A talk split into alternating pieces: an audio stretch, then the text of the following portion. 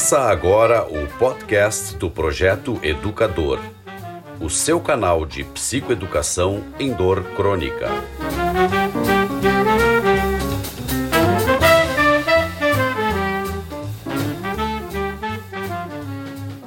Olá, pessoal, mais um podcast do Projeto Educador. Hoje estamos com a fisioterapeuta Laurita Ferla Castanharo. Ela é fisioterapeuta graduada pelo IPA em 2000, é pós-graduada em fisioterapia esportiva, mas a grande razão dela estar aqui é porque ela é dedicada ao tratamento físico da fibromialgia. Ela é especialista no tratamento físico da fibromialgia. Mas hoje, a Laurita, ela está aqui por outra razão. Nós já fizemos, vocês procurem ali nos podcasts, ela já nos falou aqui sobre a fisioterapia no tratamento físico da fibromialgia e nós prometemos que íamos trazê-la para pular o balcão. Hoje ela vem para dar o depoimento dela como fibromiálgica, como paciente de fibromialgia e um case de sucesso. Ela superou bastante em parte pelo tratamento físico. Claro que cumpriu os três pilares, né, que é medicamentoso físico e a psicoeducação. Psicoeducação, vocês sabem que é informação sobre sua doença, sobre sua condição, se informar ao máximo sobre aquilo que está lhe afligindo, né? E essa é a grande função e objetivo do projeto educador. E a Laurita, para quem não sabe, ela é também faixa preta de taekwondo. Então, para quem acha que fibromialgia é coisa de sedentário, está muito enganado. Ocorre em atletas também. Então, hoje a gente quer o depoimento de quem esteve dos dois lados da cortina, né? Foi paciente, foi paciente sendo uma profissional, se dedicou a aprender, a aperfeiçoar uma técnica para sair dessa enrascada, né, através da atividade física, porque muitas pessoas, e a Laurita há de concordar, acham que se eu tenho uma doença, o tratamento é remédio. E isso não é verdade.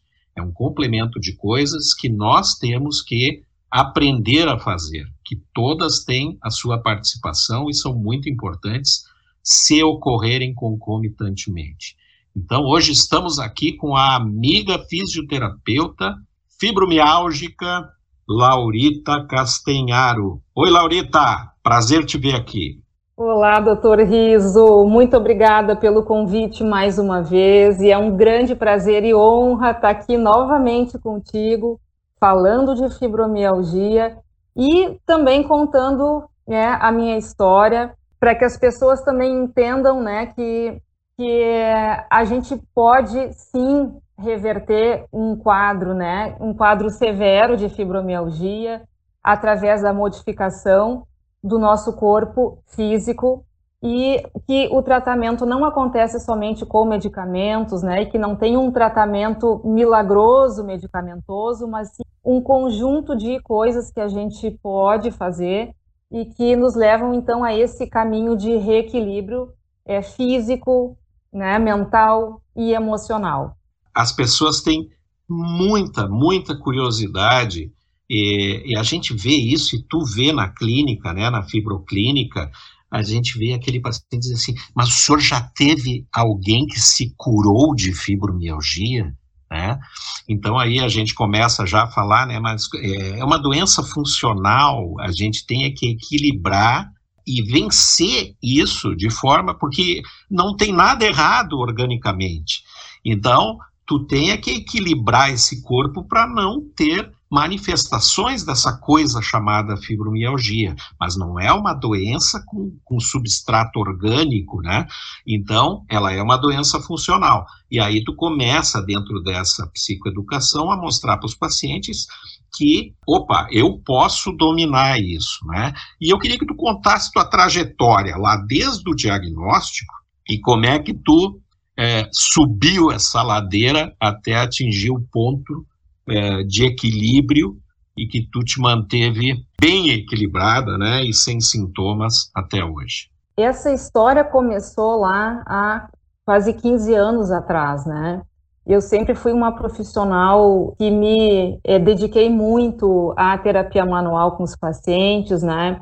Eu sempre fui perfeccionista, eu tinha uma exigência, eu me colocava no trabalho com uma exigência aí de, de, de perfeição em tudo que eu fazia, tinha uma sobrecarga de horas, eu trabalhava em torno de 14 horas por dia, fazendo tratamentos nos pacientes que exigiam muito fisicamente, né? Ou seja, eu trabalhava de uma forma é, não equilibrada, de uma forma aí ultrapassando meus limites físicos, né?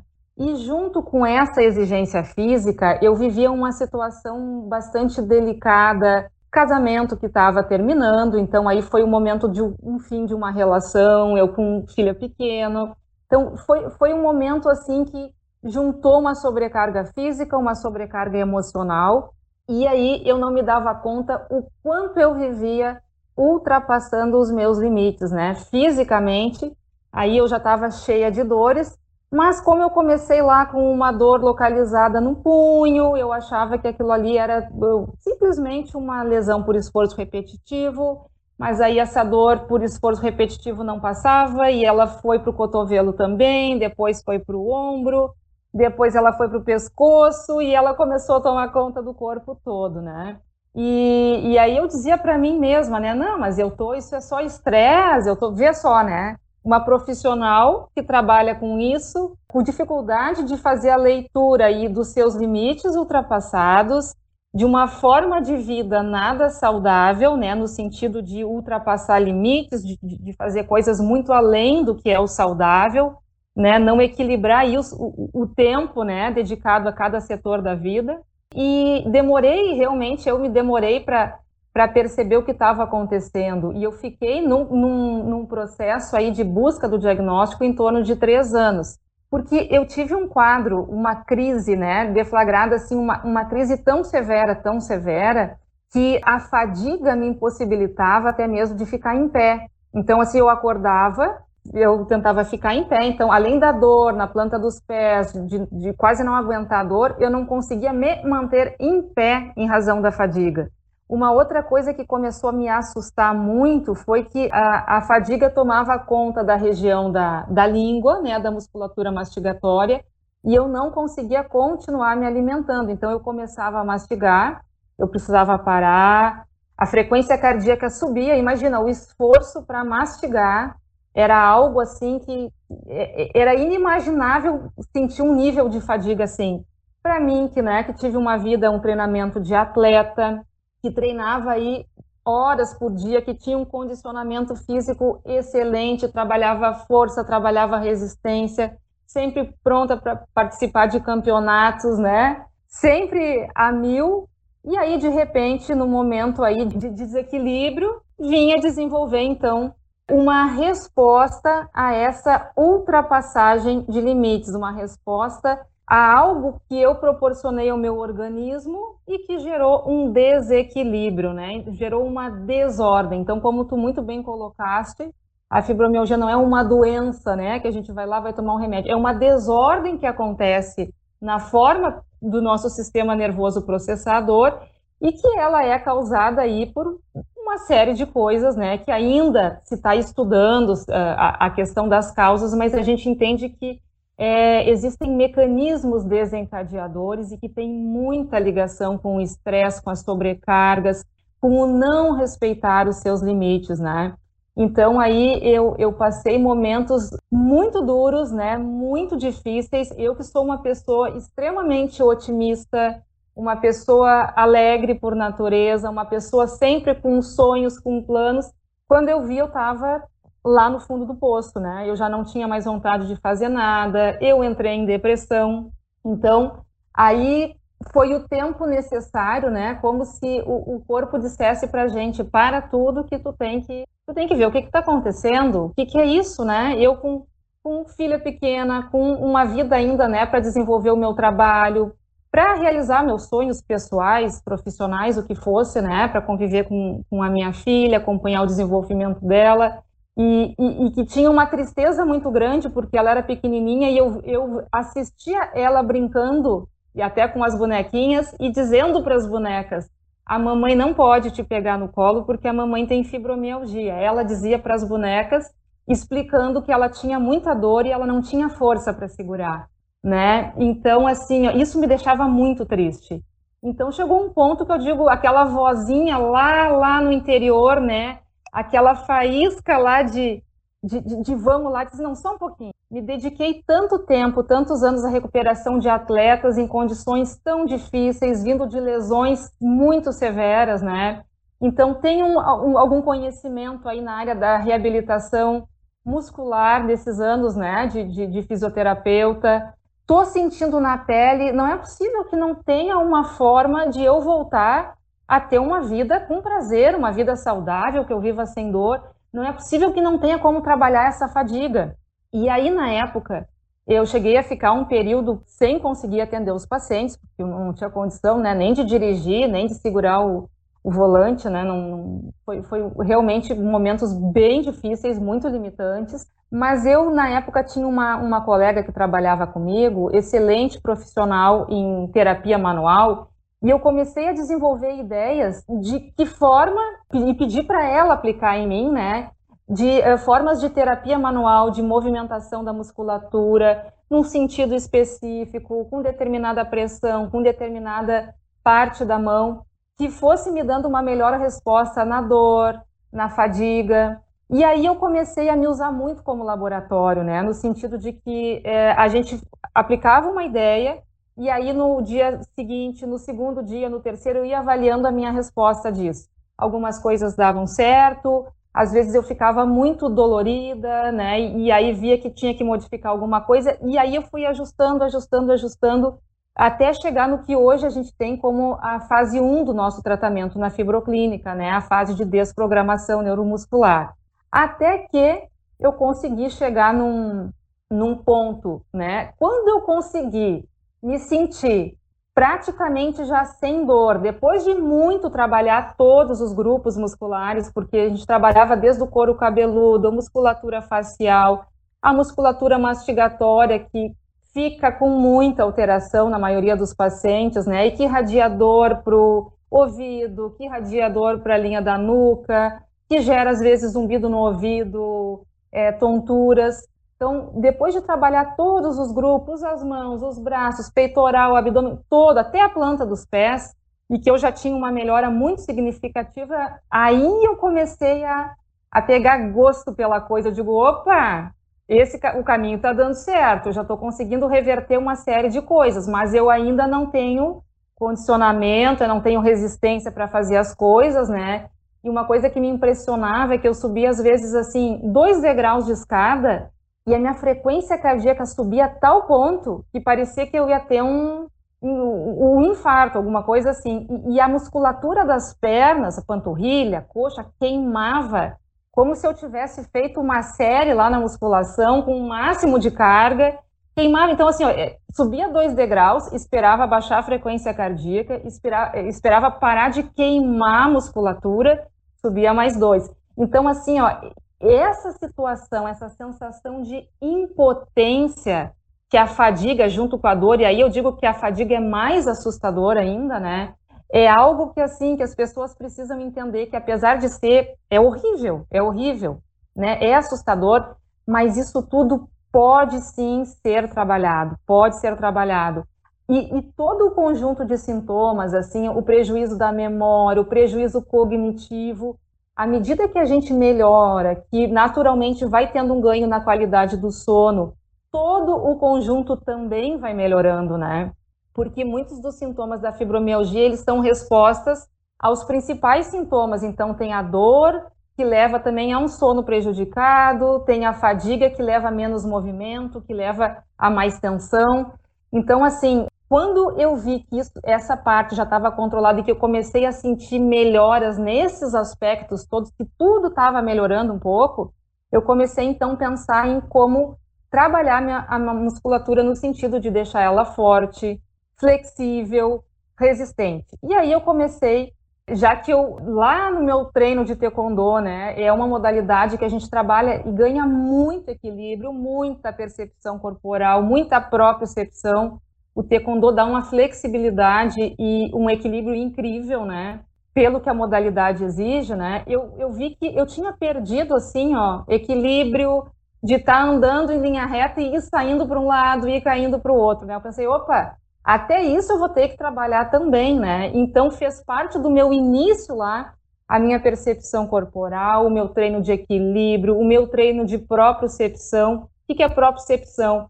É, é a percepção que a gente tem, a informação que a gente recebe nas articulações, que a gente tem dentro das articulações, que nos informam, digamos assim, quais são os movimentos corretos para não fazer uma lesão. Por exemplo, se eu estou andando numa rua com pedras, né, uma, um terreno irregular, eh, se eu tenho uma boa propriocepção, eu não vou fazer uma entorse de tornozelo fácil, porque a minha articulação ela está esperta com essa informação do quanto ela pode ceder, movimentar ou não, para que eu mantenha a articulação estável e não lesione, né? Então a gente perde tudo isso com essas alterações.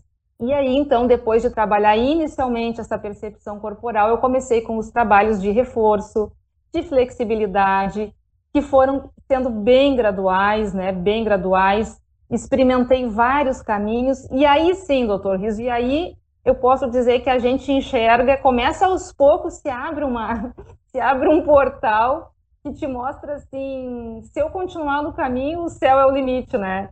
Então, e fui, fui melhorando, melhorando, melhorando, até que eu cheguei a um ponto que eu, Laurita, quis me experimentar. Eu não estou dizendo que as pessoas devam fazer isso, foi uma escolha minha me experimentar em, ter, em, em treinos mais extremos, né? Por exemplo, numa musculação é, com uma sobrecarga já bem intensa, porque eu queria entender se eu estava apta apenas a movimentos mais, mais leves, né, com não tanta exigência, ou se essa melhora ela se manteria se eu fizesse um trabalho mais pesado. Então eu me usei assim novamente como laboratório no sentido de entender se tinha um limite a ser alcançado.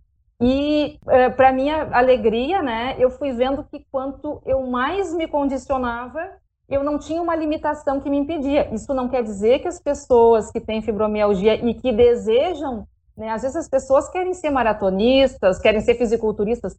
É possível? Claro que é possível, desde que isso seja feito da forma correta, correta, no tempo correto, às vezes na amplitude de movimento correto. Então aí entra o trabalho minucioso do fisioterapeuta, que vai entender é, minúcias de cada paciente e às vezes trabalhar o movimento em amplitudes específicas, em tipos de contrações específicas, para que ele não gere, não fique gerando lesões, lesões e sobrecargas, e que daqui um pouco voltem a estimular um retorno desse quadro. Então, tu falaste no início lá da, da, do termo cura, né? Que as pessoas buscam a cura. A gente não fala em cura no sentido que a gente entende que o, o, o paciente fibromialgico ele tem uma predisposição ah, se ele se, se submete, então, à sobrecarga, se ele ultrapassa limites, se ele tem situações que desencadeiam a síndrome, ele tem uma tendência a desencadear fibromialgia. Então, a gente é, faz parte da psicoeducação explicar para o paciente, deixar claro que ele vai ter que entender uma necessidade de estilo de vida mais saudável, mais equilibrada, que para a gente se manter cada vez mais longe dos sintomas, né? Não é só tomando o remédio, mas sim, a primeira coisa ele tem que se conhecer, ele tem que se conectar com ele mesmo. E aí tem várias dicas que a gente vai trabalhar e, e vai dando dicas para os pacientes, né? Para que ele conheça seus limites. O paciente que não se conhece, né, ou que não aceita que tem limites, é um paciente que vai tornar difícil a gente evoluir no caminho correto, porque todos nós temos limites, todos nós temos uma capacidade física, uma capacidade emocional de lidar com as coisas. Isso não quer dizer que a pessoa é fraca ou outra é forte, quer dizer que nós somos únicos. E, e então, assim, o, o, tratamento da fibromialgia parte de um autoconhecimento muito grande. E, claro, a gente tem que contar com profissionais que saibam conduzir cada etapa do tratamento para que a gente chegue da melhor forma na resposta que é a retomada da vida normal, fazer atividade física regular e aí como um estilo de vida saudável.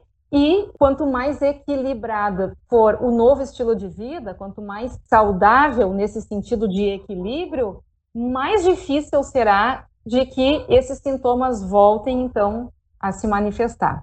Bárbaro, bárbaro depoimento.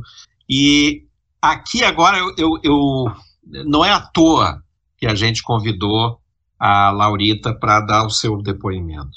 Esse depoimento deixa claro, Laurita, o quanto é importante a interdisciplinaridade. Não adianta você.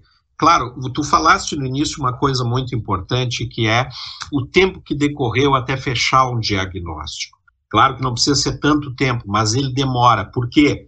Porque a gente a fibromialgia é um diagnóstico de exclusão. Tem algumas patologias que são muito importantes e têm que ser afastadas, que podem ter quase que os mesmos sintomas da fibromialgia e é outro tratamento. Agora, uma vez diagnosticada a fibromialgia, o tratamento é medicamentoso, físico e psicoeducação. Não existe tratamento apenas médico da fibromialgia. O paciente que não entender que ele precisa mudar o estilo de vida, claro que de forma lenta, gradual, assistida, e graças a Deus existem é, modalidades é, diversas, né, especiais de fisioterapia para o paciente fibromialgico, com toda sabendo toda a nuance dessa parte da fadiga, da, do, do, distúrbio de sono, do, da depressão de humor, que está sempre presente por causa da dor crônica, e também do efeito de algumas medicações inicialmente, que também depõem contra o exercício, a gente, sabendo disso, fica muito claro com o depoimento da Laurita que a atividade física é essencial no controle da fibromialgia. É esse o recado que eu uh, uh, gostaria que tivesse marcado hoje com o depoimento da Laurita, que funciona, que existe uma baita luz no fim do túnel se nós nos deixarmos tratar, se acreditarmos na equipe e saber o que é interdisciplinaridade.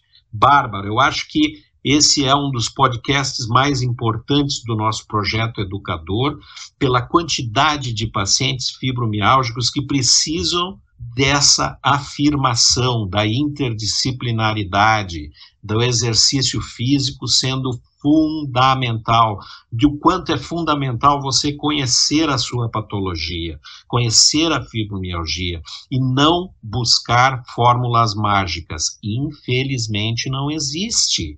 Se existisse, a gente já estaria empregando isso há muito tempo. Mas existe um trabalho sério, um trabalho a longo prazo de controle de todos esses sintomas e de uma retomada, como é o caso da Laurita, de uma vida feliz, né, de uma vida plena. E isso que a gente quer passar para os nossos pacientes. Acreditem que dá. Muito obrigado, Laurita, pelo teu depoimento. Com certeza a Laurita vai voltar aqui, porque a gente tem muita coisa para falar dessa atividade física do fibromialgico, tem algumas coisas que eu já estou engatilhado para um próximo programa com a Laurita, que é a parte aeróbica, Laurita, do que fazer e o que não fazer na fibromialgia, mas isso fica para um próximo programa. Eu gostaria que tu ficasse à vontade na tua despedida e principalmente deixasse os contatos da fibroclínica para os pacientes tomarem é, mais conhecimento dessa parte física, desse controle físico da fibromialgia. Eu que agradeço a oportunidade, né? Agradeço a audiência do pessoal e a oportunidade de contar é, um pouco da, da minha história, né? E gostaria de dizer para as pessoas que estão nos ouvindo, acreditem sim, existe sim caminhos, né, para a gente se trabalhar. A fibromialgia, de qualquer forma, ela acaba sendo uma oportunidade da gente rever a nossa forma de vida, né? E, e ela pode ser vista sim de uma forma positiva, como um impulsionador para que a gente tenha uma vida muito mais saudável, é, enxergando as coisas de uma forma muito mais ampla, né? Então, assim, acreditem sempre, não desanimem se vocês já tentaram fazer atividade física, tentaram um tratamento, não deu certo. A gente tem um caminho, sim, e, e a gente pode chegar lá.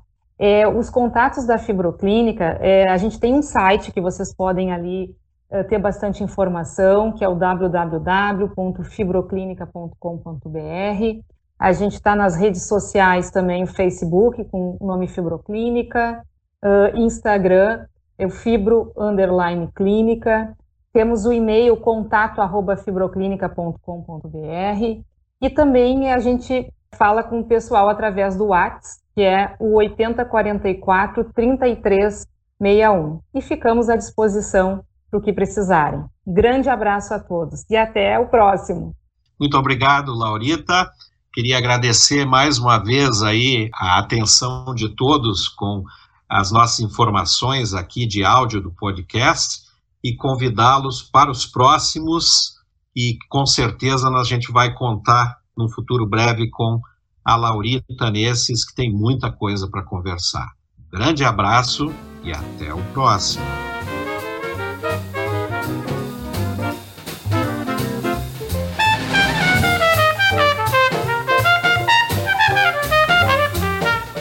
Você ouviu o podcast do Projeto Educador. Acesse o nosso site e conheça a nossa plataforma educativa www.projetoeducador.com.br.